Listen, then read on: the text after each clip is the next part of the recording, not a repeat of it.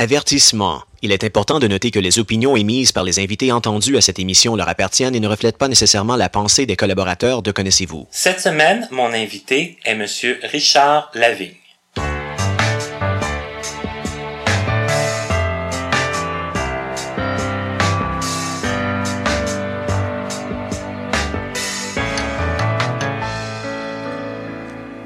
Bonjour, ça me fait plaisir de vous revenir avec une nouvelle émission, un nouvel invité.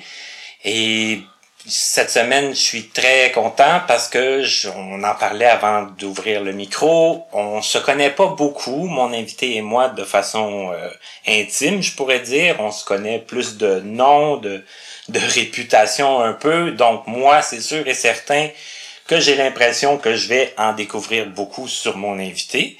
Et si à travers moi, je suis capable de vous le faire connaître aussi, bien l'objectif sera totalement atteint. Tout d'abord, je souhaite la bienvenue à mon invité, Monsieur Richard Lavigne. Bonjour Richard. Bonjour Martin. Mais là, j'ai dit monsieur, bon, on va Ouais, laisser on va arrêter les, ça, là. les monsieur, puis Euh, voilà. Euh, tout d'abord, euh, moi, comme je le disais, bon, on se connaît peu. On commençait à placoter un peu avant. On vient de région. Moi, j'aimerais ça que tu nous expliques un peu euh, où tu es né, à peu près à quelle époque, si tu veux pas dire l'année exacte. Y a pas de problème, pas Martin, un, euh, un- un secret.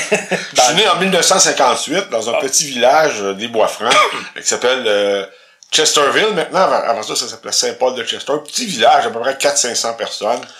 Euh, mon père était agriculteur, éleveur de vaches Holstein, pur sang. Euh, famille de, je suis le quatrième d'une famille de cinq enfants. OK. Euh, j'ai ma soeur la plus vieille, euh, Marie-Claude, qui est aussi handicapée de la vue, mais les autres, les autres sont pas handicapés de la vue. Alors c'est ça, je suis né euh, sur cette ferme fin des années 50, en pleine euh, après le bébé boom, hein, je restant bébé boom finalement. Ouais, la fin, ouais. La fin, ouais, j'étais un restant de bébé boom. ouais.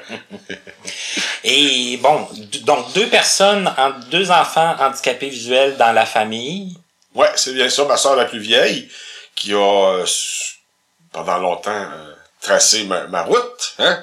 Elle a fait des choses euh, avant moi, notamment aller à l'Institut Nazareth. Hein? À l'époque, c'était comme ça que ça marchait. hein, Quand on allait à l'école, parce qu'il y en avait bien des aveugles qui n'allaient pas à l'école encore dans ces années-là, là, au Québec et au Canada. Alors, moi, je suis allé à l'école euh, Nazareth. Là, je suis arrivé là en 63. Euh, c'est ça, 59, 60, 60, 60, Ouais, ouais. En septembre 63, j'avais 5 ans. Euh, et euh, voilà, j'ai- je suis allé à Nazareth. Et après ça, en 70, je suis allé à Louis Braille jusqu'en 75. Alors, j'ai fait du- de la première année jusqu'au secondaire 4 dans les, dans les écoles spécialisées, parce que dans ce temps-là, c'était vraiment spécialisé. Hein. On pourra en parler tout ça plus tard, peut-être, là, mais Oui. dans ce temps-là, c'était vrai. OK? Les vraies écoles spécialisées, on a eu... de- et c'est et c'était d'ailleurs euh, la base euh, euh, de, de ma vie, comme ça a été la base de la vie de beaucoup de jeunes, de gens de mon âge qui ont été dans ces institutions-là. On avait de très bons professeurs. Hein, je veux dire, euh, on rivalisait là, avec les écoles dites ordinaires là, à l'époque. là.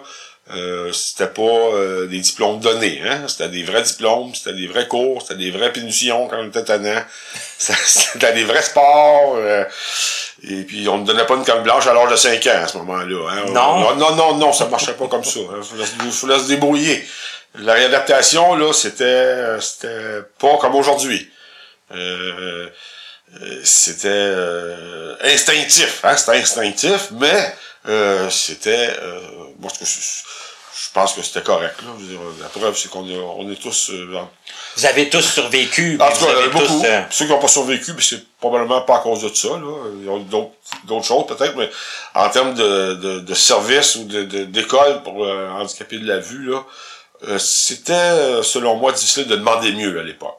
OK. Bon, ça fait ça. ouais. T'en gardes un bon souvenir? Surtout de Nazareth. Loubraille, moins un peu. J'ai moins aimé Loubraille. Euh, j'aimais pas vraiment les, les frères. C'était, c'était, pas que c'était pas compétent.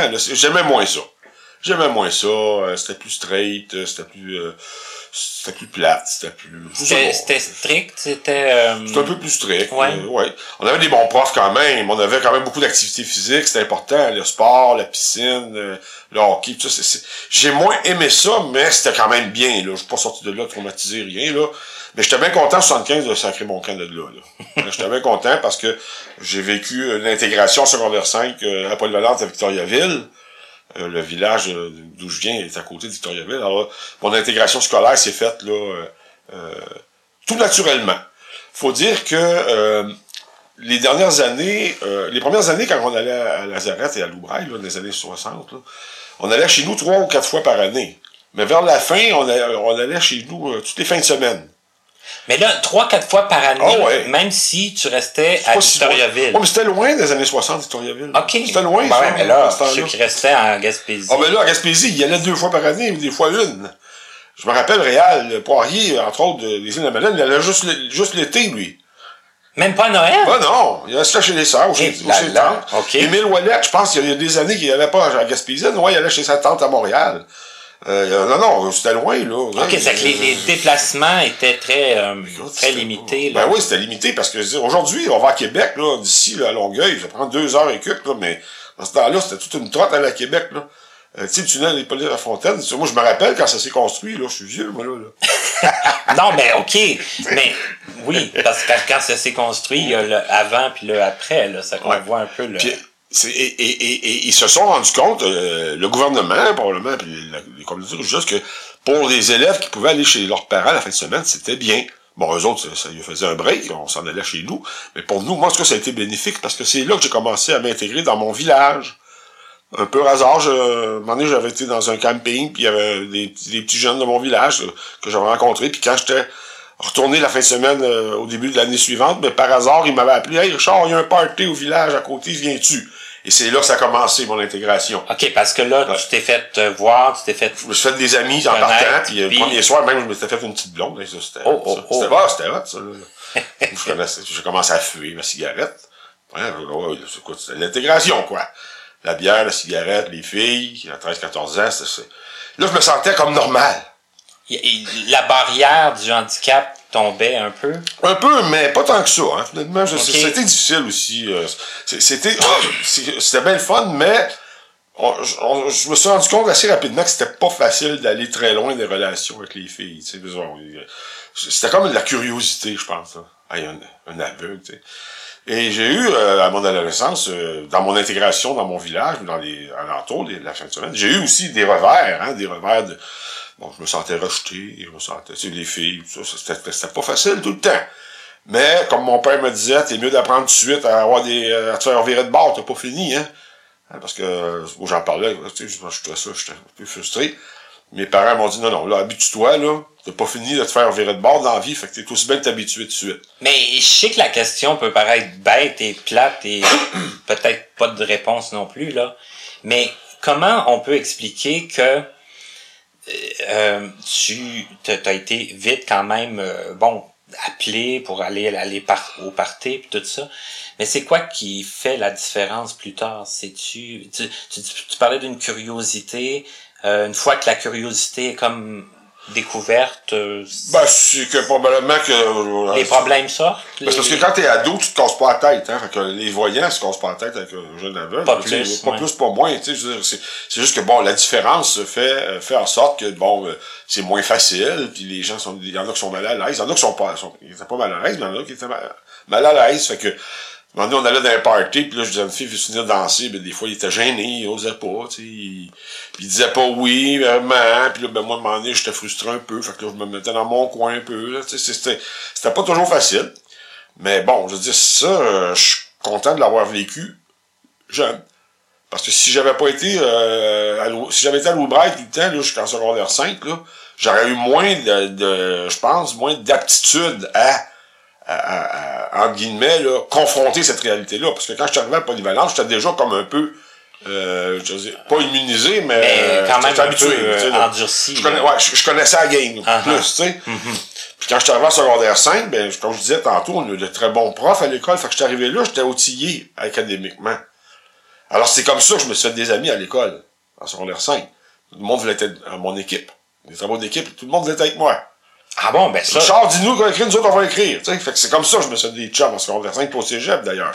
C'est parce que j'ai eu la chance d'avoir cette éducation euh, de première classe, là, parce que quand je suis arrivé en secondaire 5, on m'a classé dans les élèves forts. Hein, c'était- à ce temps-là, tu avais les faibles, les moyens, les forts. Hein, temps, t'as- il y a beaucoup plus de, de sortes. Là, mais, puis moi, on m'a classé dans les forts, puis j'y arrivais quand même.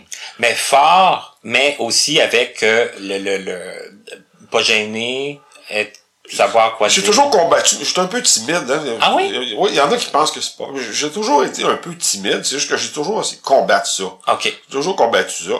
Euh, et effectivement, ça prend du caractère.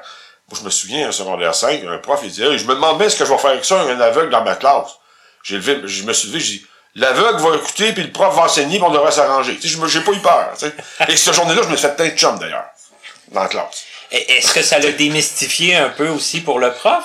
Euh, oui, oui, parce qu'après Oui. ça, on est devenus amis. Parce qu'il a vu que tu te laissais pas. Ouais, euh, on est devenus amis. Le prof, j'ai même resté au cégep, j'ai resté, il m'a, il m'a logé dans son, dans sa maison. Ah oui, ok, Ouais. ça a été plus loin que. Oui, oui, on a, on a, on a été euh, amis, puis je l'ai revu euh, après, là, puis Ok. ouais. on était amis, on a eu des histoires aussi, tu sais, des amis, des fois, c'est Ben des oui. histoires, mais Ben on, oui. on, on s'est revus, là, une dizaine d'années encore, là, puis euh, on se rappelait des bons souvenirs, puis on, on a bien ri. Mais faut foncer. Faut foncer, quand t'arrives dans un milieu que tu connais pas, puis que t'es différent, puis que faut que tu fonces. Bon, ça, marche pas tout coup, là. Mais je, vais poser une, une autre question un peu, un peu bête, mais tu m'as quand même ouvert une petite porte, là. Euh, avoir une sœur non-voyante, est-ce que ça t'a aidé? Est-ce que... Ben oui, ça m'a aidé parce que je- moi, quand j'étais chez les sœurs, ben, j'avais ma grande sœur avec moi qui était. Elle était pas loin, là. Ben, elle était dans la même école au début, Ok, là. ok. Parce que Les petits gars, là, ils restaient à, à Nazareth jusqu'à 11 ans. OK. 10, 11 ans. Il y en a qui sont partis à 10 ans, d'autres à 11 ans, d'autres à 12 ans. Ça dépendait. Alors, moi, j'ai eu ma sœur 5 ans, parce qu'après ça, elle était partie, là. Fait que pendant 5 ans, moi, j'étais pas tout seul, là. Sauf que, comme ma sœur me disait souvent euh, après, c'est que elle venait me voir dans la salle des petits gars, mais moi, j'allais avec elle deux, trois minutes, je retournais à jouer avec mes amis. C'est sûr que j'avais une sécurité. Probablement qu'inconsciemment, ça me sécurisait. Oui, parce que tu savais qu'elle était là. Je, je savais qu'elle était là. Ah, ah. Ouais. Puis euh, après ça, le parcours, ben, elle a fait le cégep. Après ça, elle, a fait- ma soeur, elle a fait sa, sa psychologue. Là. Oui. Ma soeur est psychologue, elle était psychologue dans une prison toute sa vie. Alors pour moi, c'était pas, pour nous, c'était pas, euh, il y avait pas de problème, c'était aveugle, c'était normal quasiment. on pouvait, on allait à l'école, on allait à l'université, on travaillait. euh, on n'a pas vécu nous, euh, par, nos parents, là, on n'a pas vécu cette cette surprotection. Ma mère peut-être un petit peu, mais pas beaucoup là, à comparer à ce que j'ai vu ailleurs là. Mais mon père, lui, c'était vraiment pas ça. Lui, mon père, c'était Hawaii, tu sais, puis. Euh, Ah, Vous étiez sur une ferme? Ouais, euh, ouais, c'est ça, puis j'avais ma mes jobs bien d'affaires sur la ferme, puis ma soeur, elle, c'était plus dans la maison, là, mais moi, je faisais les foins, je ramassais de la roche, j'aidais mes mon père à faire des travaux, euh, je veux dire, euh, le train, soir, je nourrissais les vaches, c'est moi qui faisais les gréments pour le pour la, la traite, là, à ma- laver ça, nettoyer ça, puis euh, tout monter ça, pour que, ben, quand il arrive l'heure de la traite, ben, tout est prêt. euh, C'est ça, t'avais de quoi t'occuper. oui, au bureau, j'avais ma job, j'avais pas le choix, il fallait que je la fasse. C'est c'est sûr que j'en faisais moins que mon frère qui était voyant. Hein, c'est normal, je ne pouvais pas conduire le tracteur. J'ai essayé le tracteur, mais c'était pas une bonne idée finalement. Je voyais pas assez pour ça. Ben, tu l'as essayé. Je l'ai essayé, mais je voyais vraiment pas assez pour ça. Mais tu sais, je me promenais en skidoo quand même, en, en vélo, en motocyclette, là, ça la ferme, dans les routes, dans les rues, dans, dans les rangs pas loin. Mais c'était pas, c'était pas fiable là, euh, pour le tracteur, là, pour la ferme. C'était dangereux aussi des fois. Là. Ben oui, parce que t'as beau dire. euh, Mais non, c'est parce qu'à un moment donné, non, fait que s'il fallait, il y a- toujours du réalisme. Mais j'ai jamais senti, là, que parce que j'étais aveugle, là, que j'étais condamné à m'asseoir sur ma chaise berçante. C'est ça. T'avais d'autres, d'autres, des Ah, tâches différentes. J'avais mon, j'avais ma, ma- j'avais ma bicyclette, euh, puis j'avais le droit de prendre les, les motoneiges, euh, c'est sûr, je, quand j'étais autour de la maison, ça allait bien, puis quand j'étais, quand j'étais plus loin, ben là, j'avais soit ma, ma soeur, ma plus jeune soeur, qui était vraiment proche de moi, ou des amis qui venaient, puis là, ben, ils m'aidaient, là, c'est moi je conduisais, mais ils me, ils me guidaient en, en arrière de moi, ils me tenaient les coudes, ou, ils- m'aidaient, là, tu sais. Sauf que c'était, c'était quand même, euh, c'était pas trop trop de surprotection. Hein. Puis on n'avait pas trop trop de techniques de mobilité non plus. On faisait ça comme on pouvait, là, je veux dire. euh, Les AVQ, puis tout ça, là, c'était pas. Ça n'existait pas dans ce temps-là, ben, ben. Ben, il y avait l'INCA qui donnait ça aux adultes, mais les enfants, nous, c'était pas mal euh, appris sur le tas. Hein?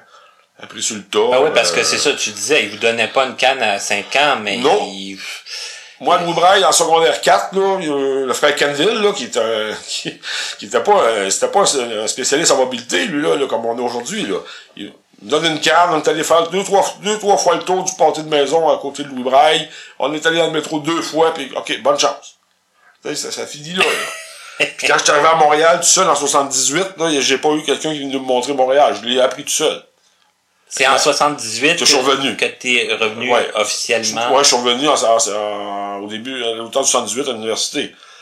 Euh, puis là, je, je me suis arrangé tout seul, pas mal. Ben, tout seul avec des amis, toujours, là, mais tu dans ce temps-là. Il n'y avait là, pas de service là, comme tel. ben, ça de- commençait, hein, Un- ça commençait tranquillement, le programme AMEO, aide, aide euh, mécanique, électronique et optique, ça commençait, là. Il y avait le rapport Girard dans les années 72-73 qui recommandait des, des services pour les handicapés de la vue. Et les centres de réhabilitation gouvernementaux, là, tels qu'on les connaît aujourd'hui, ben, c'était l'Institut Nazareth, là, euh, Louis Braille, euh, qui, qui, qui a commencé, ben, il y avait les, avant d'être à l'Institut Nazareth Louis Braille, c'était sur René Lévesque, hein, c'était André Vincent, je pense, qui était le directeur, le premier. Ah, d'accord. Oui, ça s'appelait, on appelait ça à l'AMEO, tu sais. Puis après ça, ça a été comme transféré à l'Institut Nazareth Loubraille. Et après ça, euh, voilà. Ouais, ben là, ça, je m'en 1255, souvenais, Voilà, là, 1255, quand c'était- après ça, euh, sur Saint-Charles, bon, euh, jusqu'à aujourd'hui. Ça s'est beaucoup, ça s'est beaucoup, beaucoup, euh, euh, raffiné, développé, en tout cas, c'est, ce qu'ils disent, là. Euh, c'est, vrai que c'est, plus la même chose, là. Sauf que, bon, avoir une canne, aller faire deux coins de rue, de deux fois dans le métro, tout ça. Après ça, découvrir la ville de Ouais. Montréal comme. Ben oui, comme j'ai découvert comme j'ai pris l'autobus métro, puis il n'y avait pas de transport adapté là-dedans. Là. Non, transport non, non, adapté non, pour les handicapés, euh, ça commençait à peu près, même pour les, les gens séjournants, mais les autres, les aveugles, c'était long avant qu'on ait le droit. Puis euh, les annonces verbales des métros, ça n'existait pas. Puis, euh, Ah non, ben non, parce que ça, ça, il je m'en de tout ça. Il fallait tout retenir Ouais, ça, ouais, puis ouais. demander. Demander. C'est une canne une langue, là, c'est... Une canne une langue. C'était ça, mes, mes deux outils. Mais est-ce qu'il vous montrait, euh, le- les a vécus, il y en avait pas? il- Bon, un peu, mais c'était tellement... Ben, moi, c'est ma mère un peu plus qui me l'a montré. Ok. Puis Encore là, c'est juste... Moi, je suis sûr qu'un spécialiste me regarderait aller et dirait, non, non, tu n'as pas suivi tes cours comme il faut, j'ai sûrement pas des bonnes... Mais tu sais, je réussis à manger, c'est ça le but, là, Non, ça, ça existait pas vraiment. Il y en avait un peu, mais c'était pas comme aujourd'hui, là. Tu sais, on n'avait pas d'intervenants comme ça. Est-ce que c'était plus pour les dames que pour les messieurs? Tu sais, Ben, les filles, il y avait des cours de cuisine, d'art ménager, ça fait la même chose, on n'en avait pas. Euh, Moi, j'ai appris à faire que des œufs euh, chez nous. Ma mère me l'a montré une fois ou deux, des steaks, à faire de C'était pas très élaboré, là. Mais de toute façon, les jeunes, euh, fait- moi, quand je suis parti de chez nous, là, j'étais allé chez nous de, de 15 à 16 ans, suis resté chez nous pendant un an, à peu près, pour mon secondaire 5. Puis après ça, je suis reparti en appartement puis en chambre. C'est toujours pas mal débrouillé. Tu sais, j'allais chez nous euh, les fins de semaine, puis ben, de moins en moins souvent, vieillissant, je- quand j'étais à Montréal, ben là, j'y allais moins souvent, là, mais on se débrouillait. Et là, bon, je, je, ce que j'en comprends, c'est que tu t'es très bien débrouillé parce que entre ça n'a pas l'air de t'avoir euh, traumatisé puis de, de t'avoir empêché de, c'est- de foncer. Non, c'est juste, euh, c'est juste que, bon, c'est plus compliqué, mais bon, t'as pas le choix, hein.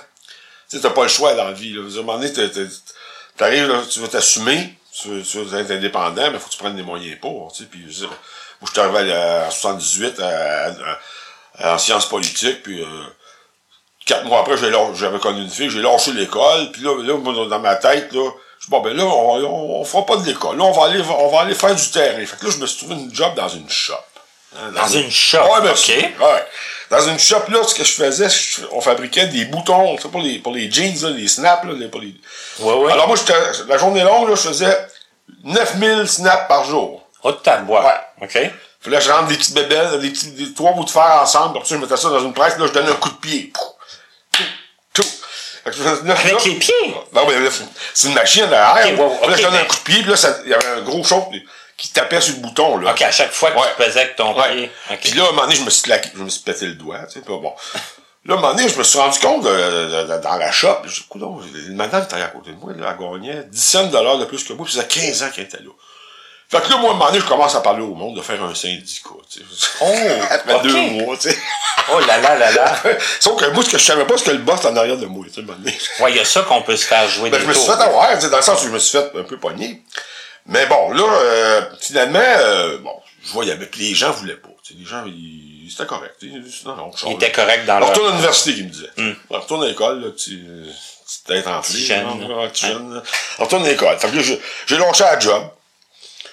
Puis là, ben là, je, je me suis, je me suis trouvé d'autres jobs. Là, j'ai fait, il y avait des projets. Mais, mais juste avant. Ouais. Oui. Bon, oui. parce que rentrer dans une shop avec un, ton, ton, ton boss, t'es quand même au courant que t'avais un, un problème de, de Oui, vision. oui. Il y, avait, il y avait un centre, ça s'appelait l'Étape. Hein, C'était un service de main-d'œuvre qui, qui, à l'époque, qui s'appelle l'Étape, qui existe encore d'ailleurs. Hein, mais à l'époque, c'était pour les handicapés visuels et physiques. OK. Hein. Ça, c'était financé par le fédéral à l'époque. Alors, il y avait une conseillère qui, qui- quand j'avais dit que je lâchais l'école, ben c'est sûr que j'ai- eu des sermons, là. Mais là, elle a dit, Bon, écoute, tu vas y aller, tu vas y aller dans une shop, on t'en trouver une job dans une shop. J'ai- Puis, écoute, ça n'a pas été long, là. Deux, trois semaines après, j'avais déjà une job, là. OK. Ça allait minimum. Tu sais, puis bon, je- moi, je, me pensais bien cool, moi, là, là, je dis à mes amis, voilà, moi, là, on va arrêter ça, le- le- le- le- l'intellect. On va aller sur le terrain. On va aller travailler euh, comme un vrai ouvrier. Parce que dans ce temps-là, moi, j'étais un peu membre du Parti communiste ouvrier. Cas, c'était un peu... tu sais, comme les jeunes, là, des fois. on- Bon. Non, mais j'étais militant. Tu sais, j'étais pas péquiste. Moi, non, je- j'étais pas péquiste. Moi, PQ, j'ai rien contre. là, Mais tu sais, moi, j'étais souverainiste, mais j'étais pas péquiste. Parce que je trouvais ça, PQ, je trouvais que c'était un ramassis de toutes sortes de monde. Puis moi, j'étais communiste. Comme ben du monde dans les années 70. Là, Ouais, ouais. Hein, Marxiste-léniniste, puis tout ça, le petit joint, ouais, donc. Fait que, tu sais, j'ai essayé ça. puis là, j'ai dit, bon, aller faire de, la shop. Puis là, ben, comme je te disais tantôt, là, après deux, trois mois, c'était moins drôle. là. J'ai lâché ça. Puis je me suis trouvé un autre job dans une subvention que le fédéral avait donnée pour des étudiants. Parce que j'étais encore officiellement étudiant. Parce que je m'étais inscrit, moi, à l'école pour l'autre année d'après, tu sais. Garder ma bourse aussi. Tout, là, tu sais. Fait que là, j'avais, là, on a fait le projet Montréal en braille. Ça, Montréal en braille, c'était les cartes du métro, puis le- le- les cartes du métro, puis les rues de Montréal en braille, en relief. Ah ben, OK. Ça, c'est en 79, ça. Montréal en braille, ça s'appelait. Là, avec une gang, là, on était, euh, il y avait Richard Beausoleil là-dedans, d'ailleurs, euh, qui est connu dans le milieu. là. Oui. Il y avait moi, Richard Beausoleil, Jacques Ferland, qui est décédé aujourd'hui, puis deux filles, euh, trois filles, des cartographes, puis une secrétaire. Fait pendant l'été, on a fait ça. Montréal en braille, puis c'était le fun parce que là, on montait ça, puis on faisait une conférence de presse, mais ça, on passait à la télé, puis on, là, on consultait, là, on avait invité l'INLB, là. Les ça commençait, les spécialistes en mobilité, là. Fait que là, on on avait fait un comité, là, qu'on consultait l'INLB, l'INCA, tout ça, c'était cool, ça. Parce que là, il commençait à avoir aussi, j'imagine, une demande pour euh, que le, le, le- justement les stations de métro, ce soit plus accessible. Ça commençait, mais c'était un peu plus, mais ça commençait un peu, mais ça s'est accentué des années 80, parce que le, c'est là que j'ai connu le RAC, hein, le RAM, le RAC, là, ben, le RAC en début, parce que le RAM, c'est venu après, des années 82, 83, là. Mais moi, je, non, moi, je voulais rien savoir du RAC ni du RAM à l'époque, moi. Non, non, non, non, non. On fait nos affaires avec personne. On veut pas, on veut pas être associé au milieu. Hein, c'est un genre de petit, un petit bout de rejet. Hein, on veut plus Non, ben, je pense- moi, On je l'ai vécu, ça. Hein, On veut plus être aveugle. On est on, on, on veut s'intégrer. Ouais, oui. on veut On s'intégrer. pense qu'on va être capable de... Puis là, ben, je me rappelle parce que l'INLB, puis euh, l'INCA, puis le RAC, ils étaient au courant de notre projet Montréal en braille. Là. Puis là, ah, non, non, non, on garde ça entre nous. Fait qu'on a eu deux projets Montréal en braille. OK. Hein, projet 1, projet 2. OK. On a fait toutes les cartes de métro. euh, le métro, ben, c'était c'était les rues en relief. Puis t'avais le métro, t'avais juste un, un- t'avais pas le dedans des stations de métro, t'avais juste une carte là qui dessinait le métro, puis c'était marqué quelle station venait après quelle station. Là, on n'avait pas le dedans. là. C'était juste euh, L'ordre des carte, stations, ouais. là, puis... euh, c'est une carte qu'on faisait avec des petits chiffres qui correspondaient à des, à des noms de rues. OK. Les chiffres pairs d'est en ouest, les chiffres impairs du nord au sud. Puis les packs, c'était des textures X. Les, les, les, les grosses rues, c'était des, des, les, les rayons étaient plus larges que les petites rues. On faisait ça sur des cartons, là. C'était vraiment, c'était, c'était de l'art plastique, hein. C'était, on faisait, on, on collait des tapes, des ci, des ça sur les, après ça, on mettait ça dans une machine. Ça s'appelait thermoforme. Ah, ben Hein, oui. le thermoforme, là, ça prenait la forme, tu sais. J'ai connu ça. T'as connu ça, hein? Oui. Fait que là, on fait, après ça, on reliait ça. Puis on, on, écoute, on avait eu un super contrat de la STM, là. Il dit, OK, là, on a besoin de 3000 cartes en, on a fait un contrat pour la STM, là. Puis ils distribuaient ça dans... Oh, le- dans tous les organismes, tout le monde en avait eu. Je sais pas ce qu'on fait. Nous autres, on l'a pris le contrat, on était contents, mais c'était entre nous, là, c'était bien trop exagéré. Mais bon, j'avais rencontré le président de la STM, là, M. Hannigan, à l'époque. Lawrence Hannigan. Hannigan, pas Hannigan, Hannigan. Puis lui, il avait bien été impressionné. Il nous a donné, écoute, je pense qu'il nous avait donné 3000 pièces faire ça, tu sais. Ah, ouais. Ah oui, écoute, là, c'était, c'était dans les 80, 3000 pièces quand t'as 18, 19 ans, là. Ben, quand même, là. Là, ben tu oui. t'achètes le thermoforme, puis il te reste quand même de l'argent pour faire une coupe de party, là, tu sais. fait que c'est ça, c'est ça, c'est, puis après ça, ben, c'est ça. On, là, je me suis impliqué aussi au centre de loisirs métropolitain, hein, qui euh, C'était Armand Hull qui était le, PD, le président directeur à l'époque. Euh, Armand Hull qui était le fondateur de la Fondation des aveugles, dix ans plus tard, là, avec Ronald Beauregard. Fait que là, je me suis impliqué bénévolement, j'ai fait un peu de ski. Euh, puis là, après ça, ben c'est là que là, je suis retourné aux études, là, j'ai commencé mon droit. Puis là, là j'ai commencé à m'impliquer au RAM, au RAC, puis au RAM, au Recommand des aveugles de Montréal, du Québec, comme tu conseil. OK, parce que là, les études en droit, c'est quand même pas simple, c'est quand même pas... Euh, ouais, ben j'ai fait deux ans. OK. OK. J'ai laissé le droit pour les droits. Hein, c'est ça. Ouais. Je, m'en ai, je, tu sais, dans ce temps-là, on n'avait pas de, de, de, de, on n'avait pas de matériel adapté, là.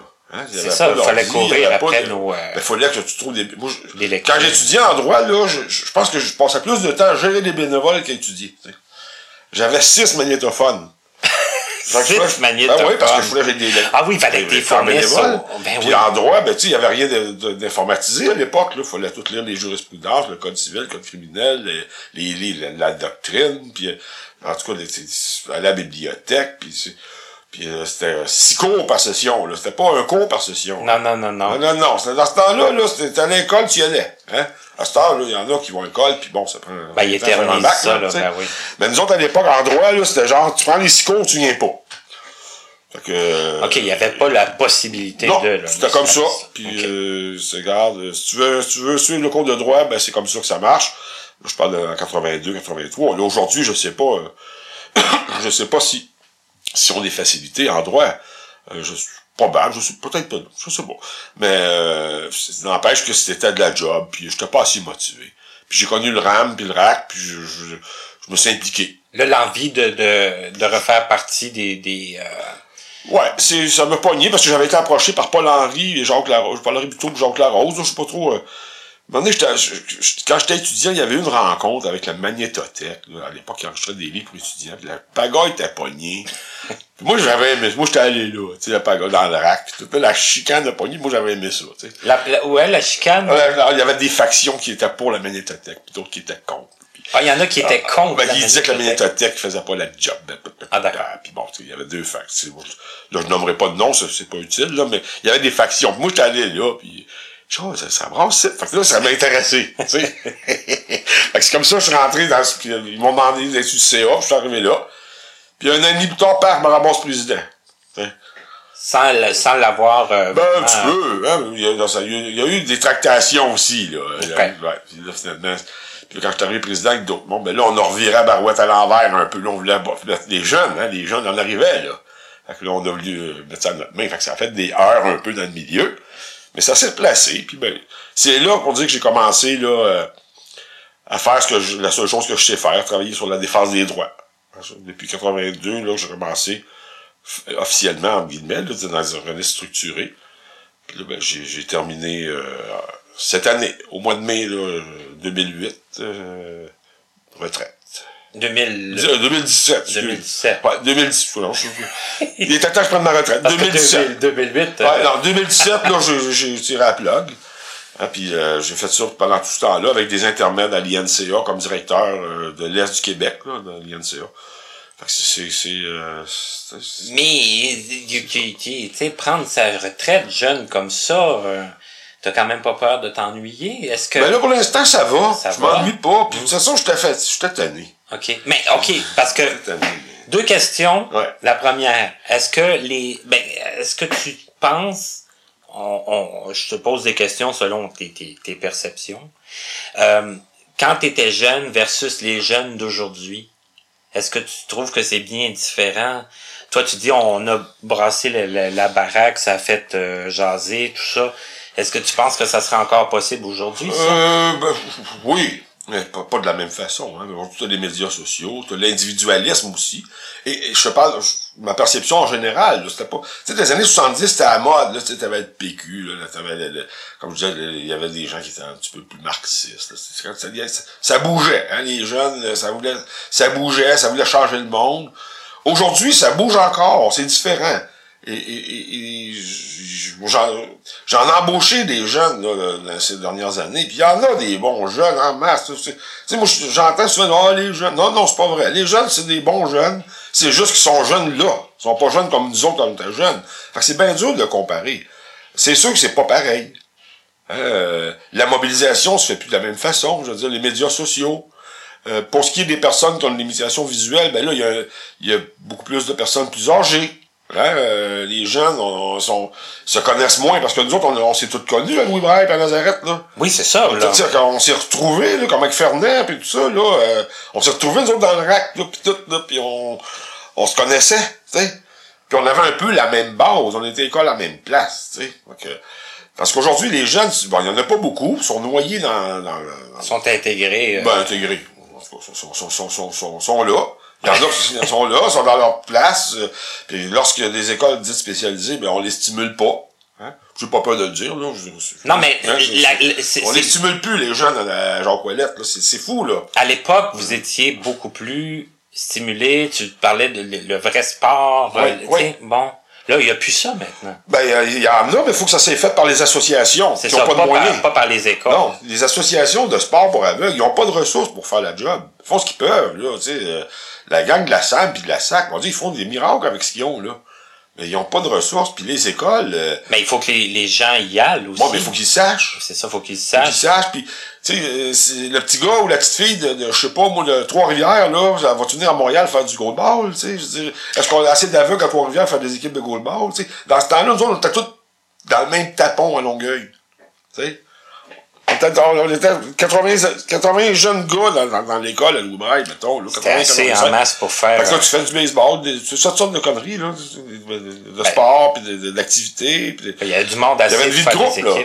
puis, euh, tandis qu'à ce temps, les gens sont isolés, sont intégrés, oui, mais sont isolés parce que, je veux dire, c'est, ils, ça, on peut pas, là, de, offrir à tout le monde, euh, euh, ce qu'il y avait là. Sauf que maintenant, les jeunes, ils sont dans leur famille, hein. Parce que nous autres, on l'était pas, on l'était moins. Alors, c'est, pas que c'était mieux, c'était différent. C'était différent. Euh, Est-ce que euh, les les euh, moi j'ai travaillé là pendant toute ma vie à parler de participation sociale, d'intégration, là j'ai parlé d'inclusion. Puis, En fait, je parlais plus de participation. C'est des grands mots ça, mais tu sais à un moment donné la personne est-tu bien, est-tu heureuse? Est-ce qu'elle s'accomplit? Mais on, on peut peut-être. euh, moi, j'ai le goût de, de te poser des questions sur quelque chose de, de très précis. Oui. Le centre communautaire du, du RAM. Oui. Je pense que c'est toi un peu qui était euh, là quand ça s'est. Oui, ben c'est, c'est le Publifund puis le centre communautaire, ben oui, ça c'est, c'est, c'est des choses dont je suis très fier. Euh, euh, Il y en a bien qui en ont parlé, mais c'est, c'est quand même avec moi que ça s'est réalisé, sans vouloir me vanter, avec d'autres, là. Mais c'est, oui, le centre communautaire, il était là pour justement essayer de recréer une vie de groupe. Euh, et c'était clair que c'était pas pour les euh, c'était pas pour les prix Nobel, c'était pour les gens ordinaires, parce qu'on a eu beaucoup de critiques. Oh, c'était pas assez bien pour, euh, pour une certaine élite. Mais tu sais, c'était pas pour ça. On faisait ça pour les gens ordinaires qui avaient besoin. Parce que l'élite, euh, à quelque part, il y allait, l'élite ont toujours regardé le milieu de haut, de toute façon. Hein? Euh, bon. il y allait ailleurs pour le- leurs activités? Je sais pas. Est-ce qu'il y allait ailleurs tant que ça? Je sais pas. Mais il n'y en a pas au RAM. Il y en a un peu qui venaient, mais il y en a bien qui nous regardaient de haut. Moi, je l'ai toujours dit, centre communautaire, c'est pas fait pour les premiers ministres, c'est fait pour le monde ordinaire. Et moi, c'est ça que j'aimais. Dans mon travail, moi, le, matin, j'allais prendre un café avec les membres, puis l'après-midi, je rencontrais un ministre. Ça, ça partait d'un bord à l'autre, là. Puis quand, quand, quand, quand je prenais un café avec les membres dans les activités ou de façon informelle, là, j'entendais leurs préoccupations. Hein, c'était pas théorique, là, c'était de la vraie vie, ça. Et puis, euh, il y en avait du monde qui venait au centre communautaire. C'était pas rare qu'il y avait pas loin de 100 75 à 100 personnes dans les soirées puis au centre communautaire. Ça roulait, là. Mais c'était- c'était une mode qui a marché un bout de temps. Là. Maintenant, je ne sais plus, mais ça a marché un bout de temps. Puis, euh, il y avait toutes sortes de monde qui avait perdu la vue aussi. Qui, je connais plein de monde qui ont venu au centre communautaire un peu par accident puis qui ont découvert qu'il y avait une vie après la perte de vision, là. Qui était moins isolée. Hein, il y en a plein de ça, là. Puis il y a des gens qui ont perdu la vue puis qui, ont, qui sont venus travailler au RAM. Moi, je l'ai embauché combien dans, dans l'handicapé visuel? Je les engageais, puis euh, ah ouais, puis les gens se, ils se faisaient de l'expérience, puis ils se rendaient compte qu'ils étaient capables de faire quelque chose d'autre que d'attendre après le après le chèque de bien-être, tu sais. C'était pas théorique, fallait le faire, parce qu'on a eu beaucoup de discours, là. Mais dans théorie, dans la pratique, c'était pas toujours facile. Et combien tu. Je me l'ai fait dire par des. par fois l'élite. Oh ben Richard t'engage des aveugles parce qu'ils sont aveugles. Ben, c'est parce que si le RAM si le RAM n'est pas capable de donner une chance aux aveugles, qui va le faire? Ben, c'est ça. Hein? C'est-à-dire, à l'INLB, à l'époque, il en embauchait des aveugles aussi. Là, il en embauche plus. Hein? Dans ce temps-là, il en embauchait parce qu'il y avait une volonté politique. Il faut dire que le RAM, à l'époque, puis les, groupes de, d'aveugles avaient un impact sur l'Institut. Les comités d'usagers, puis le RAM, puis le RAC, puis tout ça, on les harcelait, en guillemets, là, pour que nos affaires se passent. Puis les directeurs, les directions de, de, ces organisations, de l'INLB à l'époque, étaient à l'écoute. Ils faisaient pas tout ce qu'on voulait. Mais au moins, ils, étaient connectés. Maintenant, on est noyé dans une patente là, que cherche les aveugles à l'INLB aujourd'hui. Euh, ben, même les usagers, euh, je sais pas ce qu'ils vont, là, mais tu vois là, c'est comme quasiment dans un hôpital. Ça a changé, mais c'est comme ça. C'était mieux dans le, c'était mieux dans le temps. Euh, c'était pas, c'était pas pareil. C'est sûr que c'était plus facile, c'était plus humain. Maintenant, avec toutes les réformes, avec la, fonctionnalisation, avec tous ces concepts de, de, rationalisation, en ce que sortez là, les termes, là, là c'est devenu l'usager au service du système, du réseau. Avant ça, c'était le réseau qui était au service de l'usager. Maintenant, faut que tu coches, ben, faut que tu rentres dans la bonne coche. Puis les groupes communautaires, ça s'en vient comme ça aussi, malheureusement. Là, on ne sait plus si c'est les groupes communautaires qui mènent les organismes gouvernementaux, si c'est pas le contraire, tu sais. Je veux dire, c'est scandaleux, mais bon, c'est ça que les gens veulent. Mais c'est ça que ça fait à un moment donné que les affaires avancent plus, puis je veux dire, euh, dans le temps, là, c'était le RAM qui était au CA de l'INLB. Maintenant, c'est le l'INLB qui, qui, les employés de l'INLB qui, qui, qui, dirigent le RAM, entre autres, là. Uh-huh. oh, ouais. Mm-hmm. je, je, recevrai des tomates, c'est pas grave, c'est la réalité. Non, mais c'est la réalité. dire, c'est, c'est correct, là. C'est juste qu'il faudrait que ça, ça, faudrait que ça paraisse, faudrait pas que ça paraisse trop. Moi, j'ai pas de problème, là, que la personne qui dirige l'INLB, euh, qui, qui est employée l'INLB dirige également le RAM. Ça, c'est correct. Elle a le droit, la personne, d'avoir deux jobs. C'est juste que ça sera le fun que ça, que le RAM prenne de dessus. Puis ça, ben, c'est les membres aussi, il faut qu'ils le fassent, là. Les membres, le conseil d'administration, puis la communauté. Mais euh, ça a changé. Ça a changé parce que j'en ai connu d'autres. Euh, à la COFAN, où j'ai terminé ma carrière, c'était toutes les limitations. Il n'y a pas juste les aveugles. C'est la défense des droits de toutes les limitations au Québec. Puis dans les autres euh, dans les autres groupes de personnes handicapées, ça se ressemblait aussi à ce que je viens de décrire dans le RAM. Là. Ça l'a changé, la culture a changé. Pourquoi ça, je vais laisser les, les, sociologues le faire, mais... Ça a changé quand même assez rapidement. En l'espace de 10 ans, là, ça l'a pas mal culbuté. Ouais, ça l'a pas mal culbuté. Euh, les, euh, les organismes comme Centraide, par exemple, qui sont rendus, qui donnent... Tu sais, avant ça, Centraide respectait les orientations des organismes. Maintenant, Centraide te font faire des planifications stratégiques. Puis si tu fais pas ce qu'ils te disent, ben, ils coupent, tu sais. Avant ça, euh, non. Mais là, ça a changé. Puis les gens, ben, ils se laissent faire parce qu'on n'entend presque pas parler. Pourquoi ils se laissent faire? Je sais pas. Euh, nous, à l'époque, euh, je me souviens qu'au RAM, on manquait d'argent pour euh, justement mettre sur pied le centre communautaire puis le service d'aide bénévole. on avait mis le centre communautaire, le service d'aide bénévole, puis le l'IFON sur pied en, dans les années 90. En, très peu de temps. En deux ans. En trois ans. Hey. Puis on avait besoin d'argent, on faisait des manifs à l'agence, puis on allait au CA, puis on, on a eu de l'argent. on a eu de l'argent. L'argent, il y en a. Faut aller la chercher. Ça, c'est... Quand j'entends le monde, oui, mais il n'a pas d'argent. C'est sûr que si t'attends, c'est rare le monde qui va courir après toi pour t'en donner de l'argent. Faut que tu montes des projets, faut que tu fasses du PR, faut que tu fasses de la représentation, il faut que tu persistes, il faut que tu insistes. Faut que tu insistes beaucoup, beaucoup, là. C'est pour... Ça, c'est moins instantané. C'est plus, c'est plus difficile. Mhm. Puis il faut dire que là, maintenant, ben, il y a de tout aussi la, la, la compétition des causes, hein. Avant ça, euh, il y avait une espèce d'équité. Maintenant, ben, si tu passes pas, tout le monde en parle, tu as plus de misère que si tu y passes. Tout le monde en parle. C'est le pouvoir médiatique, c'est le, quatrième pouvoir. Hein, c'est le pouvoir législatif, le pouvoir exécutif, le pouvoir judiciaire, puis maintenant le pouvoir médiatique. Mais le pouvoir médiatique a pris énormément de place, entre autres à cause des médias sociaux. Les médias sociaux, on peut, et ça change la donne, parce que là, c'est chacun y va. Euh, T'as presque autant d'organismes que de monde sur les médias sociaux aujourd'hui. J'exagère, mais aujourd'hui, chacun passe ses affaires. Ah ben si ça fait pas au RAM, on va, le faire ailleurs. faut le faire ça au RAM. C'est ça notre groupe, le RAM. T'sais. je donne un exemple. c'est dans d'autres communautés, il s'est parti d'autres organismes parce qu'il était pas content de l'organisme qui existait. Fait que ça fait plusieurs petits organismes qui, se, partagent des miettes. sais puis ben, les médias sociaux, ben c'est ça. C'est lui qui retient l'attention, qui, qui passe sa cause. C'est correct aussi, c'est juste qu'il faut s'adapter. Et ça, c'est pas facile. Et puis les médias sociaux, puis la déficience visuelle, ben c'est pas toujours euh, c'est pas toujours facile parce que c'est visuel, hein, les médias sociaux, c'est rapide, tout ça. Puis bon, les jeunes, je sais qu'ils se débrouillent bien, par exemple. Les jeunes. Euh, Avec la technologie. Ouais, ils se débrouillent bien. Mais la technologie, c'est quelque chose qui nous a sorti du trouble. Quand j'ai eu mon premier ordinateur, mon premier Versabraille, là, là tout ça, là, c'était la révolution. C'est juste que la technologie avance dix fois plus vite pour les voyants que pour nous. Fait l'écart se recrée. Et toujours. Euh, c'est exponentiel. Mm-hmm. L'écart s'agrandit d'année en année. Même si on a des bons ordi, on a des bons jazz, on a, des bons lecteurs de PDF, tout ça. Mais plus ça va, plus la technologie dite régulière évolue rapidement. C'est sûr, il y a un marché de des milliers, des milliers, des millions de fois plus gros, là. Si tu sors un, ordinateur braille, là, tu vas avoir pas mal moins de ventes que si tu sors un ordinateur ordinaire, là. C'est pour ça que maintenant, comme iPhone, puis les autres, de plus en plus, font des appareils qui sont déjà accessibles, en guillemets. C'est mieux que c'était, en tout cas. Ça s'en vient bien. L'iPhone, moi, j'utilise, là. Je sais pas pire. Oui, ben, c'est ça que je voulais m'en aller vers ça, peut-être avant de faire la pause, là. Bon, toi, technologiquement parlant, bon, tu dis, l'iPhone, je l'utilise. Est-ce que c'est euh, ton ami? Est-ce que ça... ça... Oh non, non, c'est pas mon ami. C'est ça, c'est... Non, moi, je, je, non, je, l'utilise, mais pas, pas comme les jeunes le font. Moi, j'ai vu des jeunes aveugles faire ça. Oh, ouais, OK. Sais, moi, j'ai 58 ans. J'ai jamais été très technologique, même quand j'étais jeune. Pour moi, la technologie, c'était comme...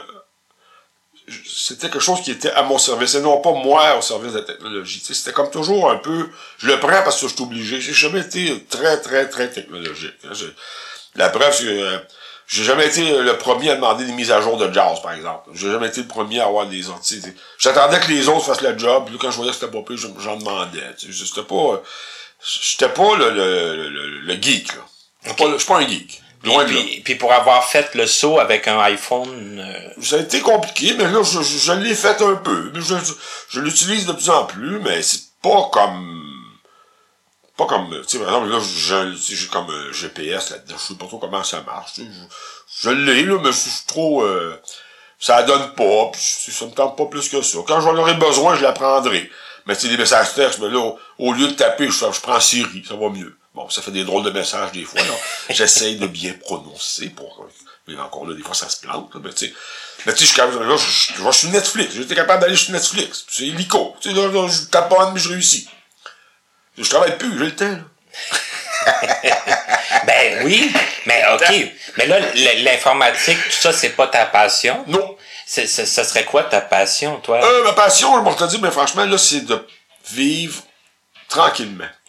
Ben, ma passion de toute ma vie, c'était de me battre pour, euh, pour une plus grande justice sociale. Hein. C'était ça ma passion. Hein. L'égalité, la justice sociale, le, bonheur, hein, le bonheur des gens.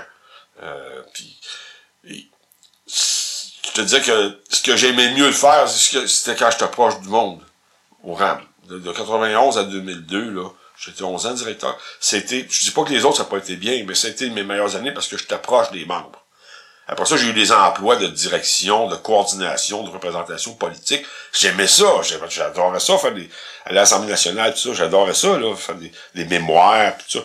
Mais c'était plus fun que quand j'allais au RAM avec les membres, prendre un café, participer aux activités, avoir des cas concrets à défendre. Quelqu'un avait un problème, on le défendait. Avait un autre problème, on le défendait. Puis maintenant, on en faisait du, collectif quand on va C'était de la vraie vie, c'était concret. Mm-hmm. Le reste, c'est important aussi. Moi, je pense que c'est important d'aller euh, dans les sphères... Euh, lorsque des projets de loi, c'est important d'aller euh, donner des avis à l'Assemblée nationale, aux ministres, aux députés, aux fonctionnaires pour les politiques. C'est important d'aller contribuer mais c'est plus théorique, c'est plus... Euh, souvent, ben, tu te rends compte euh, trop souvent que les gens qui sont devant toi, ils essaient plus de te dire, ils essaient plus de trouver des raisons pourquoi ne pas faire ce que tu leur demandes que de trouver des raisons pour le faire, tu sais.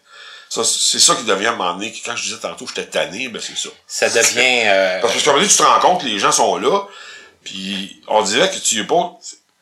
Oui, mais c'est pas de même, Richard, que ça marche. Mais non, c'est parce que ça marche pas. ça marche pas, votre affaire. Là, tu proposes... Oui, mais Richard, c'est pas comme ça. Ben, c'est parce que si t'essayais, je te dis pas que ça serait mieux, mais si tu l'essayes pas, tu le sauras pas.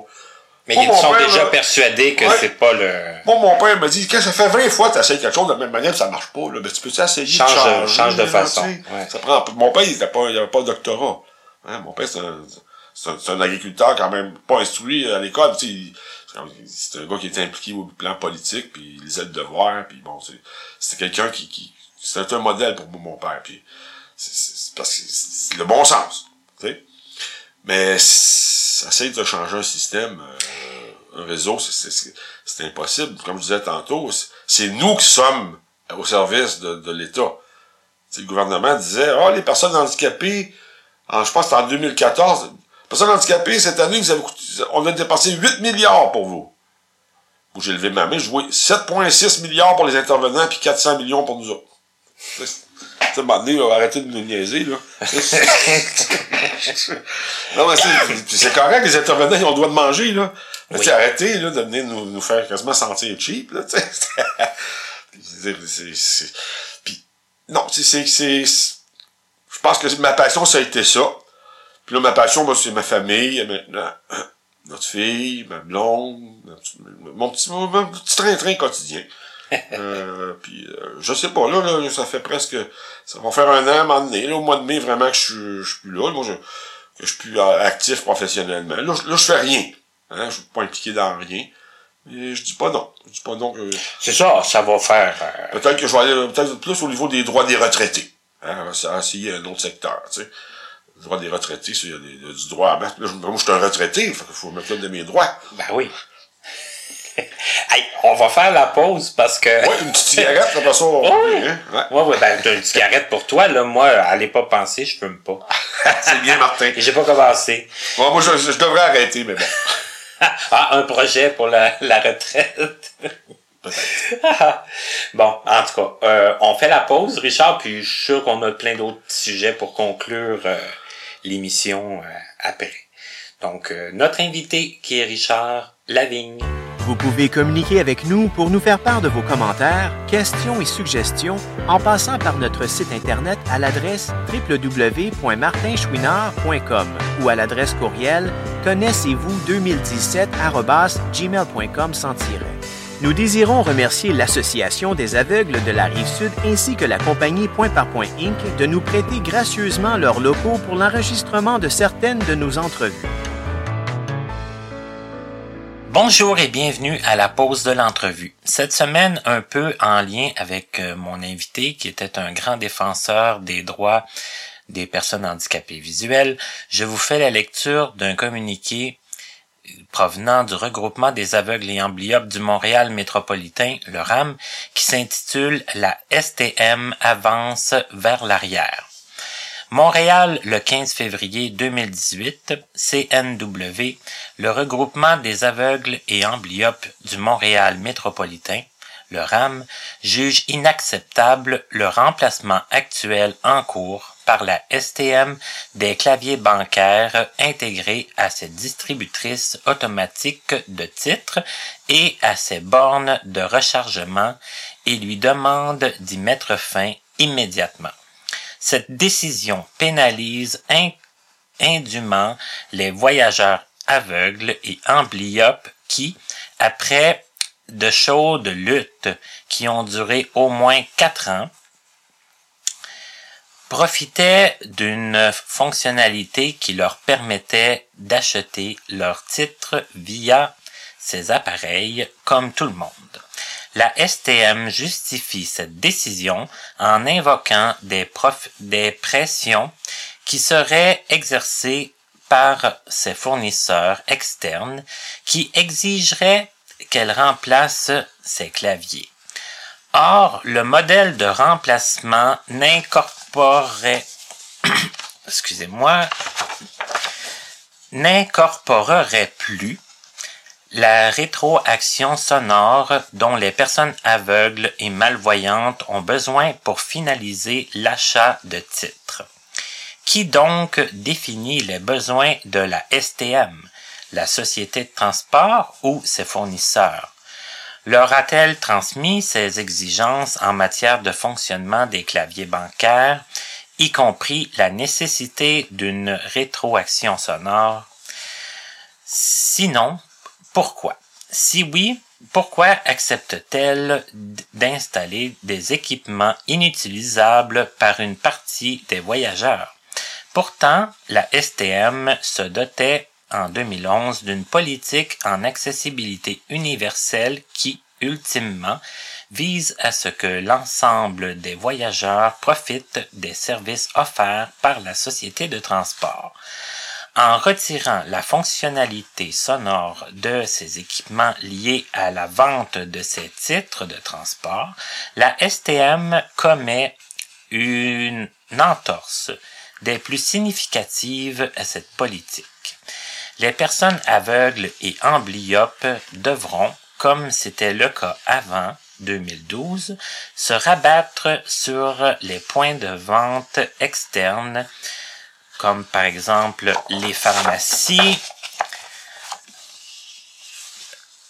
dépanneurs, etc., ou sur les services d'échangeurs, et entre parenthèses, c'est écrit lorsqu'ils sont présents dans leur loge pour se procurer leur titre de transport. La STM doit impérativement éviter le tort causé.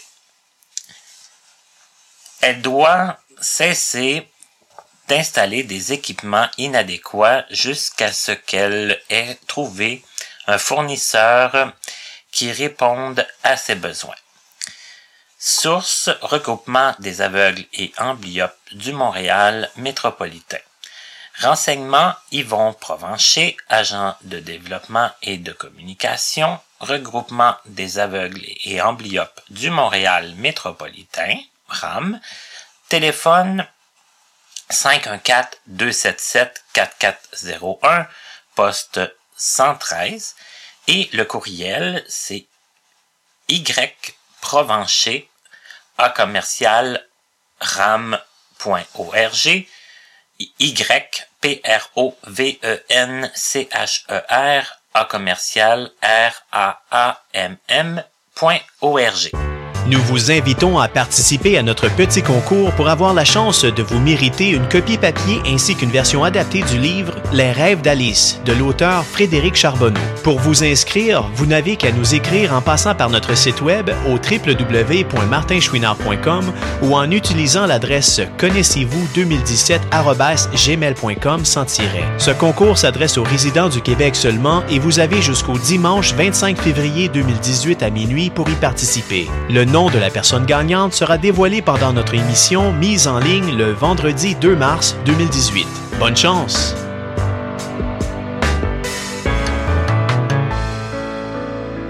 À notre prochaine émission! Pour le premier anniversaire de Connaissez-vous, nous changeons d'animateur. Martin Chouinard explique à Katia Darèche d'où lui est en partie venue son inspiration pour mettre sur pied son projet d'entrevue. Moi, je me souviens, il y a une émission que j'écoutais, c'était l'émission de Michel Jasmin. Oui! Michel Jasmin, il faisait des longues Ah, entrevues. C'était génial.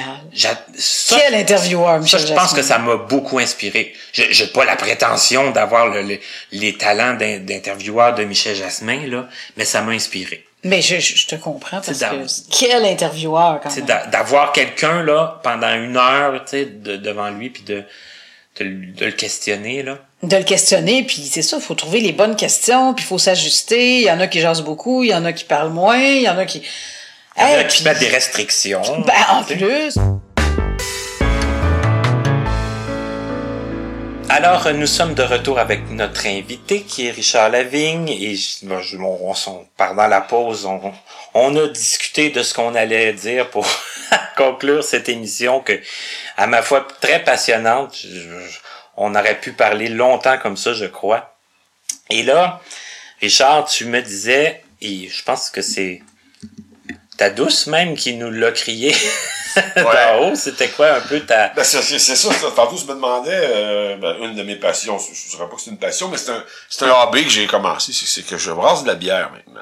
Ah je ah! brasse de la bière, euh, c'est mon ami Marc Saint-Onge qui m'a initié euh, à ça, euh, mon presque voisin Marc. Alors, c'est ça, depuis un an, là, euh, régulièrement, je, je brasse de la bière, puis euh, c'est quand même assez d'ouvrage, bon, c'est de la bière, hein, c'est une journée, là, euh, complète, après ça, faut que tu mettes ça euh, en fermentation, après ça, dans une, une autre étape de fermentation, après ça, faut que tu faut t'embouteilles ça, faut que t'attendre. Fait que, fait que c'est, c'est, c'est un autre hobby que j'ai, que j'ai, euh, que j'ai développé, de la bière, puis j'ai fait un peu de vin aussi. Le vin, c'est, c'est, euh, j'en ai fait deux fois.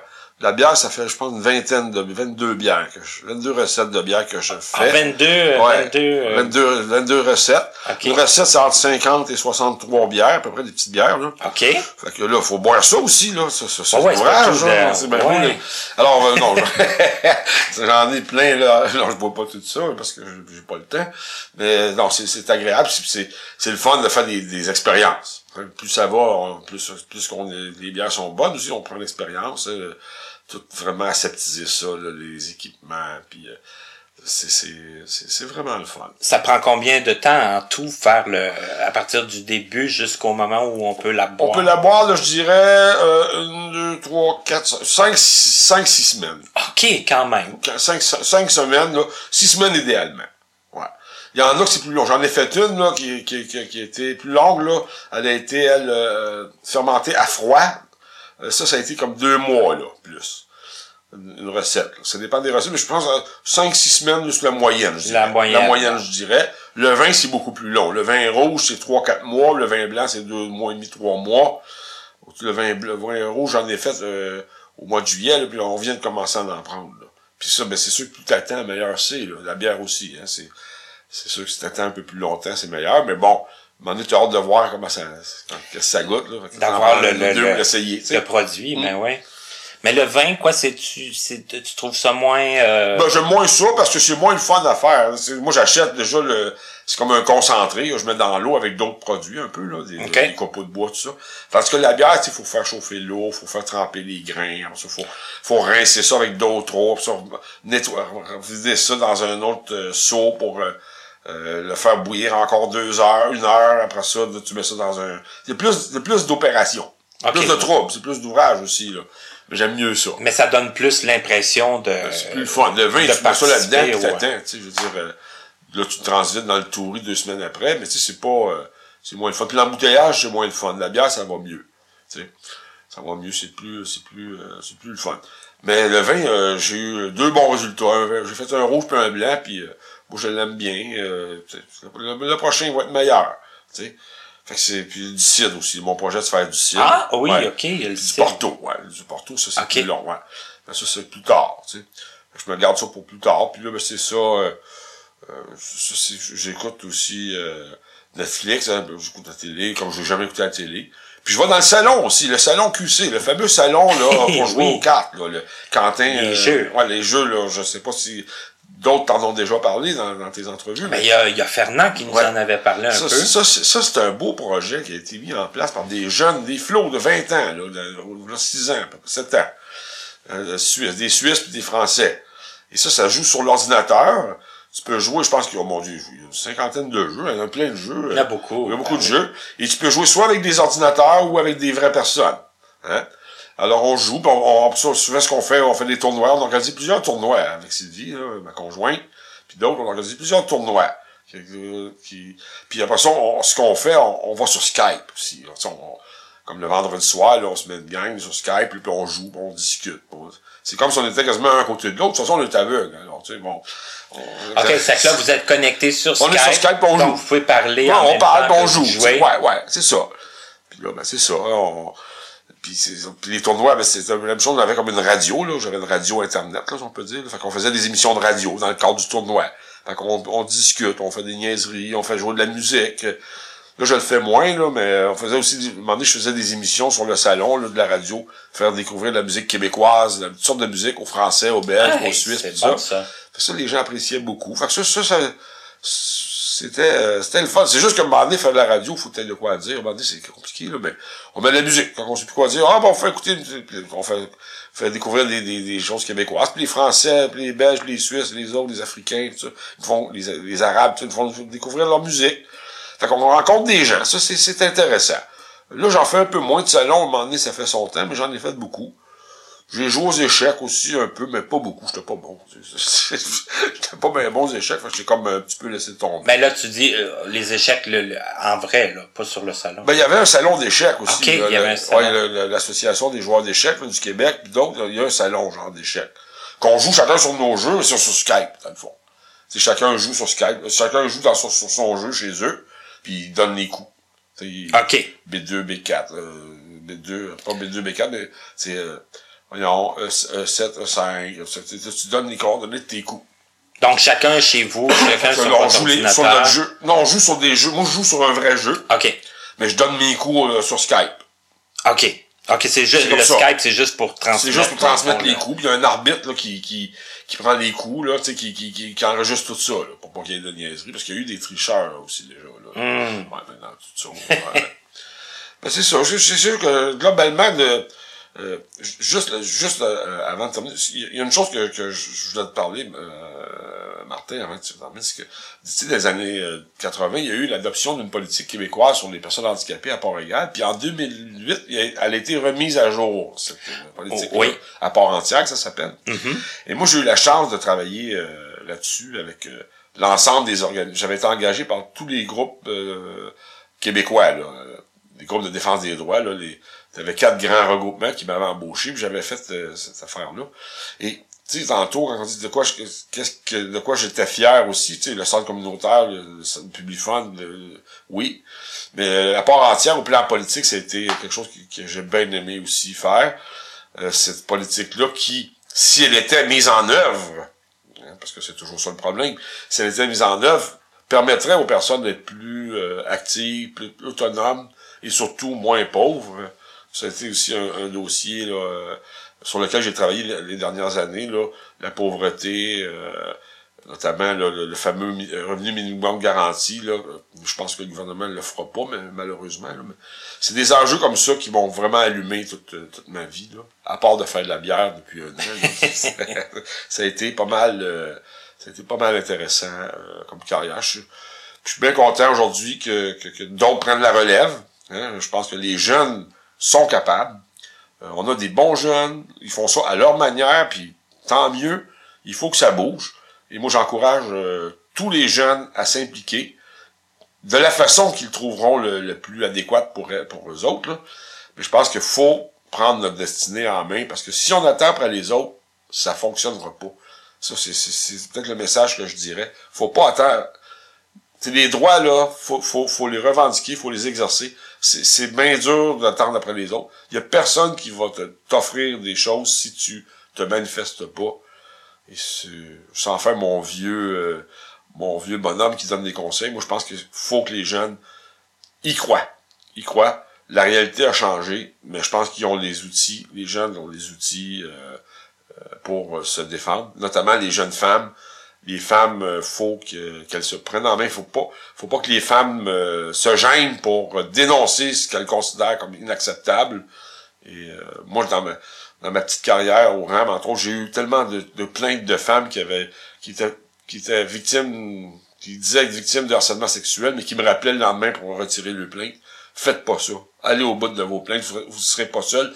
On voit dans le monde comment ça, comment ça, ça vire, là. Fait c'est pas parce qu'on est handicapé ou, euh, ou autre qu'on doit se taire. Faut accepter ça. Faut, faut pas accepter. C'est inacceptable. puis Il faut, euh, faut se battre. puis, euh, je pense que c'est, c'est comme ça qu'on finit par être heureux et se réaliser. L'important, c'est pas d'être riche, c'est pas d'être égal, c'est d'être soi-même, d'être bien dans sa peau. Voilà. C'est un très beau message. Et on, on en a besoin de relève aussi. On a besoin de jeunes, on a besoin de gens qui, qui vont euh, trouver comment, comment euh, être utile, comment apporter leur, euh, leur part dans, dans la société.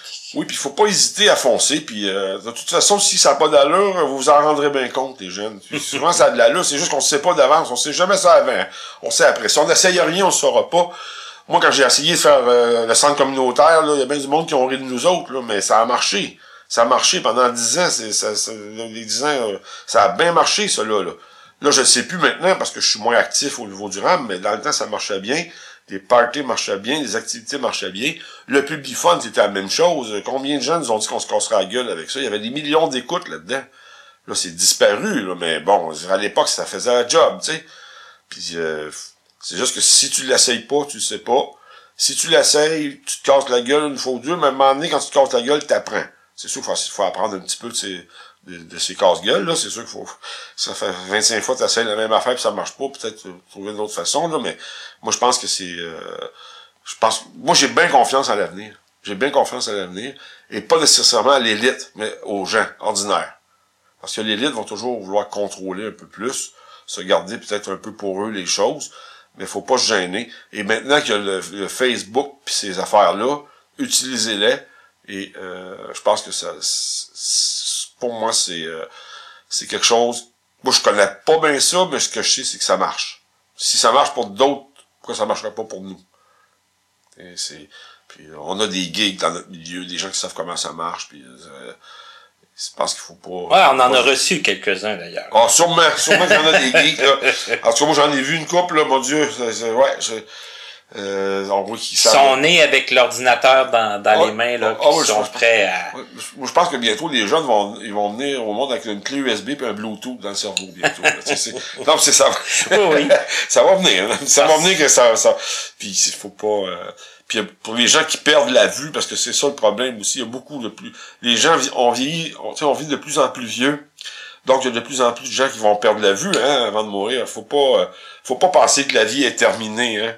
Je pense qu'il faut, euh, faut essayer. C'est sûr qu'il y a un deuil, là, c'est normal. Là. Je pense qu'il faut, faut, il y a personne qui est content de perdre la vue, mais faut pas désespérer. Il y a des portes de sortie, il y a des groupes, il y a des, il y a des façons de, il y a des intervenants qui peuvent vous aider. S'il vous plaît, faut croire que même si on n'a plus la vue, si on l'a moins qu'avant, on a d'autres choses. On n'est pas juste des aveugles, on est des personnes aussi. D'abord et avant tout, on est des personnes. Puis le fait de, de, de, de perdre la vue, euh, ça, ça donne un bon coup, là, c'est vrai. Mais euh, moi, je vous dis, lâchez pas, la, faut pas lâcher la patate, comme on dit. Faut pas lâcher parce qu'un jour ou l'autre, le, beau, le, le, soleil va revenir. Puis euh, il y, a, y, a, y a des ressources pour vous, pour vous aider. Il faut pas se gêner d'appeler dans votre centre de réadaptation. Puis si ça marche pas, il y a vos groupes. Hein, à Montréal, il y a le RAM, il y en a des RAM partout au Québec. Là. Enfin, faut pas hésiter à, faire valoir ses droits. Après tout, on a le droit. Hein? Ces services-là, c'est pas des privilèges, hein? c'est un droit qu'on a. Alors, faut, faut les utiliser. Ben, voilà. Je pouvais pas m'empêcher, Martin. Non, mais c'est super. Un petit droit encore, là. je pouvais pas ben, m'empêcher. Faut, faut, faut le dire. Je pense qu'on le dira jamais assez.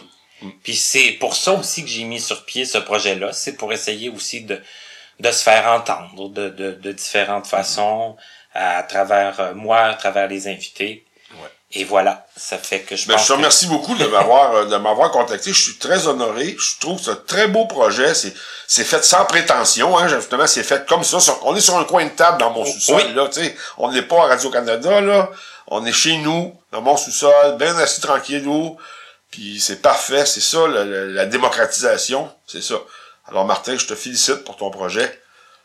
Ben merci. Que ce soit tout le succès voulu, puis n'hésitez pas à, vous manifester. Mais comme je le dis, hein, euh, moi j'ai parti le projet, ça me prend des gens pour venir parler. Ça fait que toi, Richard, tu as accepté. Il y en a beaucoup qui l'ont fait. Il y en a qui l'ont pas fait, puis je les respecte. Ben oui, les gens mais, le Hein, euh, c'est avec ceux qui vont accepter qu'on va euh, qu'on va avancer. ben moi, c'est ça que j'ai aimé dans ton projet, c'est que c'est sans prétention, c'est pas, euh, c'est informel. Voilà. Parce que j'avais été approché pour d'autres projets plus formels, puis ça me, ça me tentait moins un peu. Je me sentais moins libre de.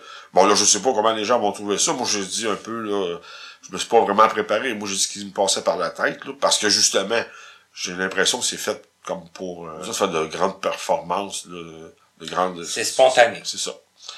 Alors voilà, on va finir là-dessus.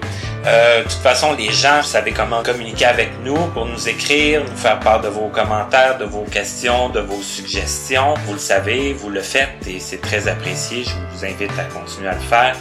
Et moi, ben, là-dessus, je vous souhaite une bonne semaine et je vous dis à la prochaine pour une autre émission de Connaissez-vous.